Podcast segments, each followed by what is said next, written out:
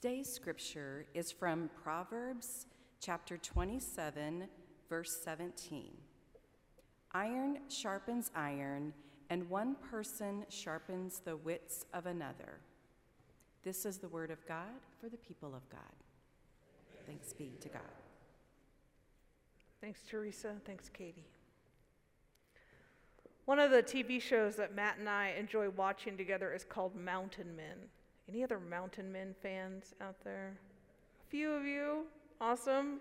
Uh, it's on History Channel. It's sort of this documentary reality TV kind of show where we, we get a peek into the lives of some really hardy people who live outdoors, kind of off the grid, hunting, trapping, building, surviving without a lot of support from the rest of the world. It's entertaining, and uh, I know that it's never as dramatic as they try to make it to be, right? But it's never as life threatening as they want us to believe. But it's still, I have seen a lot of things on Mountain Men that I didn't know anything about. And one of those things that I've seen is blacksmithing. Blacksmithing. I still don't know a lot about blacksmithing, but by watching the guys on Mountain Men, I know that uh, these guys do it all by hand. They have no modern equipment. And so I've learned that it's incredibly hard work to make things uh, with blacksmithing, with, with no modern equipment. I've learned how detail oriented it is, how artistic it is, actually, and how one small thing that goes wrong can screw up an entire day's work. I've gained a lot of appreciation for blacksmithing. Now, I don't know how much the average person in ancient Israel knew about blacksmithing. I suspect they knew about as much as I do. Maybe they'd seen someone do it a few times. But that didn't stop the writer of Proverbs from using a metaphor from the blacksmithing world to make a spiritual point to them and to us. Proverbs. That's not a book that we consider too often in worship, but it's a great book because it's full of examples from human life, from regular life. In a way, then, it's actually the most practical book in the whole Bible because it uses examples directly from the world around us to give us advice that's concrete and specific and practical. Proverbs cares about things like how we live day to day, the stuff we value, how we spend our time, what our relationships look like. And it wants all of those things to be holy, to be holy. So it uses images from the world around us to point us in a way uh, that points us toward God. Now, on the whole, Proverbs is a book that can be easy to digest in really short snippets. It just lays out one short saying after another, and that can stick in our heads and help us grow in faith. Today, we read one of the shortest scripture readings we are ever going to consider together. You saw I had to get up before Teresa even started because I didn't want to be late here to the preaching moment. But to read any more than just that one verse, it would dilute the point for today. Because the verses before it and after it, they, they kind of carry on the theme, but not totally. And, and this verse, like many in the book of Proverbs, it stands alone. And hopefully it's memorable enough to stick with us even after worship is over. Iron sharpens iron, and one person sharpens the wits of another. You know, in preaching this sermon, I wanted to tell you something today really cool about blacksmithing and about the process of forging things out of iron. But everything that I read was just complicated. and, and then there's this debate in the exposition of the text as to whether iron can really actually sharpen iron. And I am not going to drag you into all that because it doesn't matter at all for the spiritual point of the verse. There's also no need for me to go into some kind of long, detailed explanation that draws some kind of analogy between metalworking and life, because the, the proverb actually just explains itself. The wits, the smarts, the insights, the wisdom of another person sharpens and deepens us. At the end of the day, we think better together. We think better together than we do alone. Oh, hey, Better Together. That's the name of the sermon series. It's pretty self explanatory. Actually, I suspect you can guess where I'm aiming at here. We're better together than we are alone. Life goes better when we do it in relationship with other people. This is one of the fundamental truths of the Christian life. And we can pull it like a thread through the whole of the Bible. Over and over again, the Bible reinforces the centrality of relationships in human life. how we're meant to be in relationship with one another. Just like we're meant, we're made to be in relationship with God. We're built for relationships. This is a fundamental truth of who you are.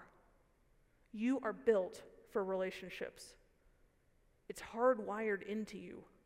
It's part of your DNA. It's part of the way God made you to be in deep and abiding relationship with God and deep and abiding relationships with other people. We are better together.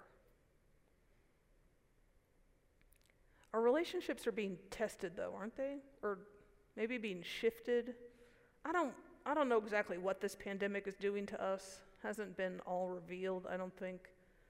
But without a doubt our relationships have changed and been tested in the last 17 months. As we're living with this collective burden of COVID-19. And you know, we I know, we know we're not done with this yet.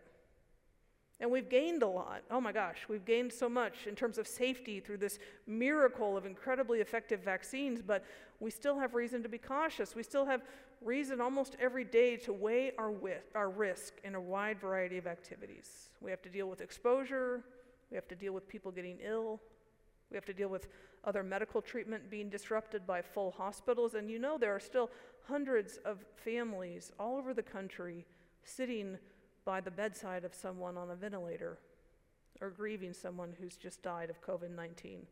Thank goodness the burden of COVID 19 is not what it was in December of 2020, but it is far from over. And we feel this even here at the church. I mean, we've come so far. Thank goodness we've come so far from that almost total shutdown that we had in the spring of 2020. Remember back in those days when it was just like me and Barb and John and the tech team? you don't remember because you weren't here, but you were online. But the building was so empty and, and we weren't doing anything besides worship, but we've come back such a long way. But we still have members of our community, people that are dear to us, that feel safer worshiping at home. And I understand that, and I am so glad that you can be here with us via the live stream.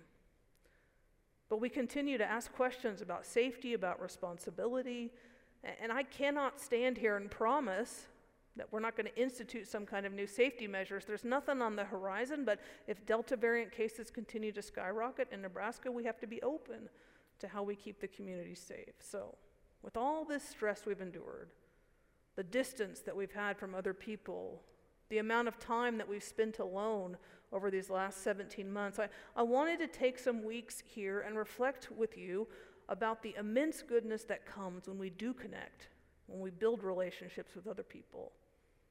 Because being alone has gifts to give us, but at the end of the day, we are built for relationship.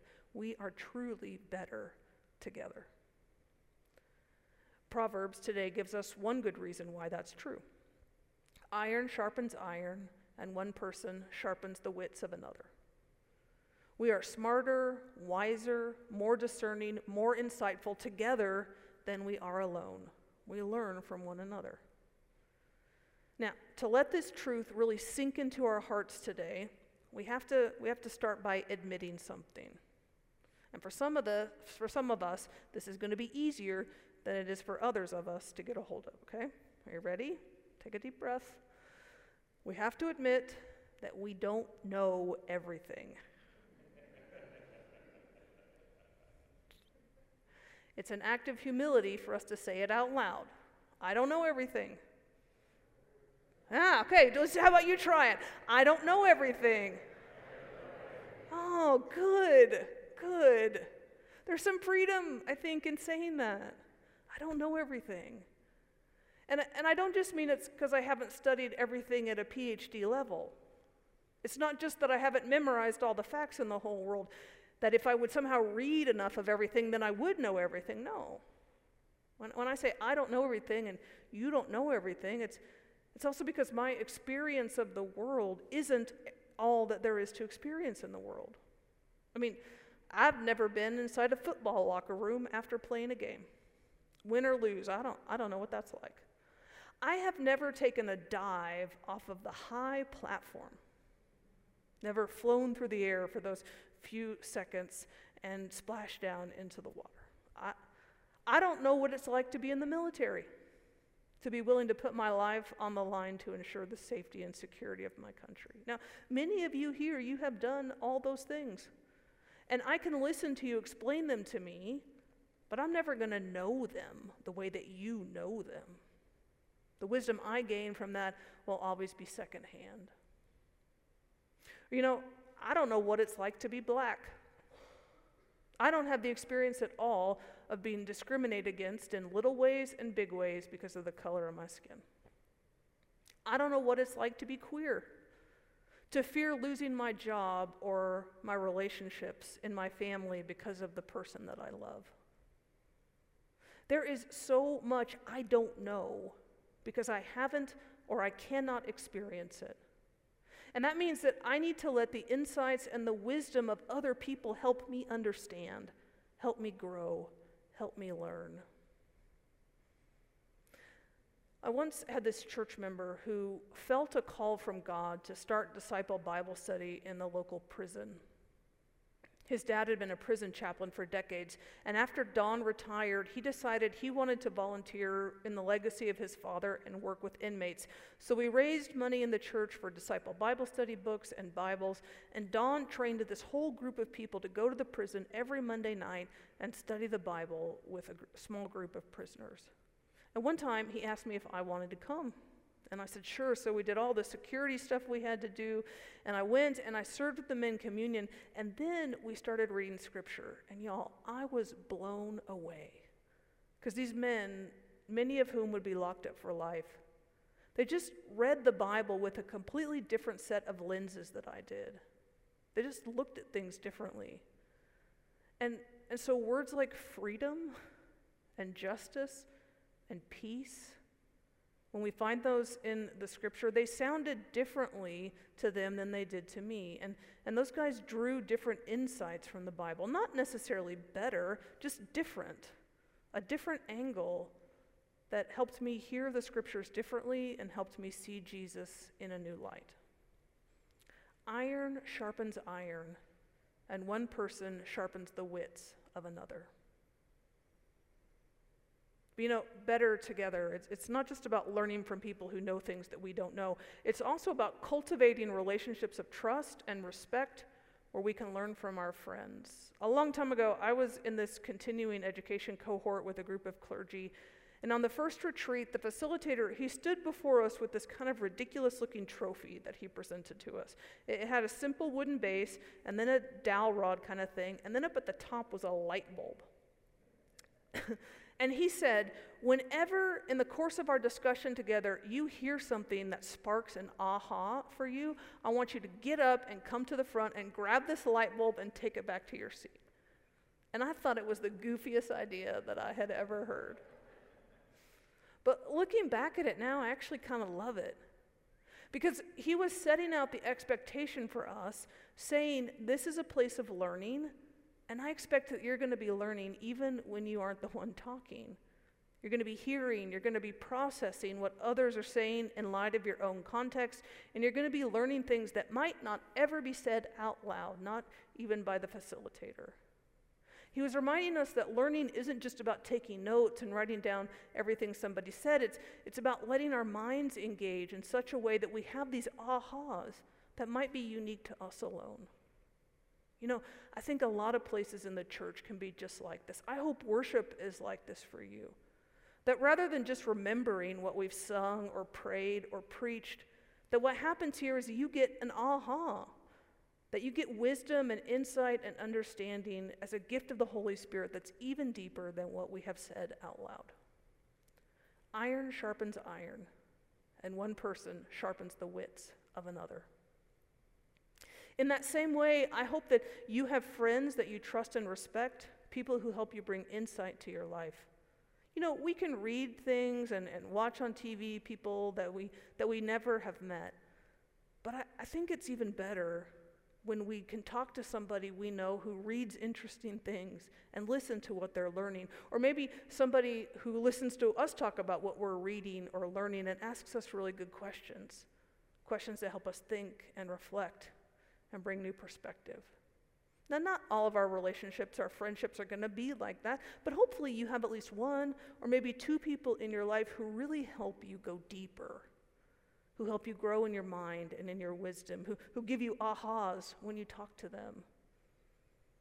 Iron sharpens iron, and one person sharpens the wits of another. Now, one more way in which this verse is true, and it's the hardest way. And that is that we are better together when we take time to learn from people with whom we don't agree. Again, we can gain something by reading or listening to people with whom we disagree, people that we don't know. But it is one thing to tune into a cable news network that you normally can't stand and watch it for a while. And it's another thing to go to coffee with somebody that you know sees politics or faith or just the whole world differently than you do. To sit down with them and look them in the eye, to listen to what they're saying, to try and understand what's motivating them, to try to understand what, what they're trying to value, what they're trying to protect. Spending time doing that, it, it helps us grow. Now, it might not change our mind we can take seriously the beliefs and the values of those who differ from us without losing our own core convictions. It might not change our mind, but it will sharpen our thinking. It will help us see our own blind spots. It will help us understand the gray area between us instead of just thinking in black and white.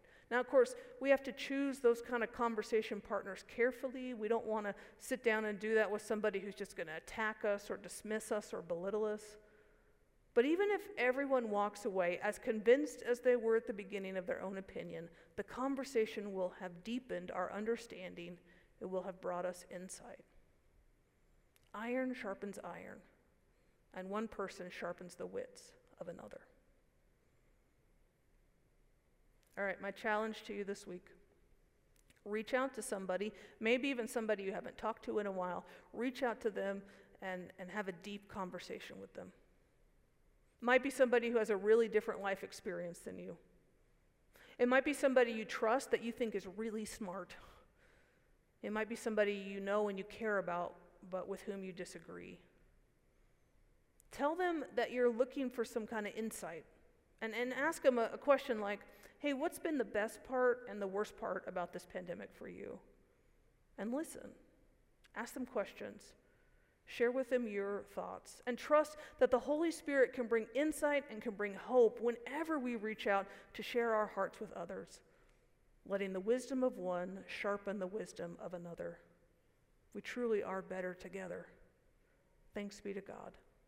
Amen.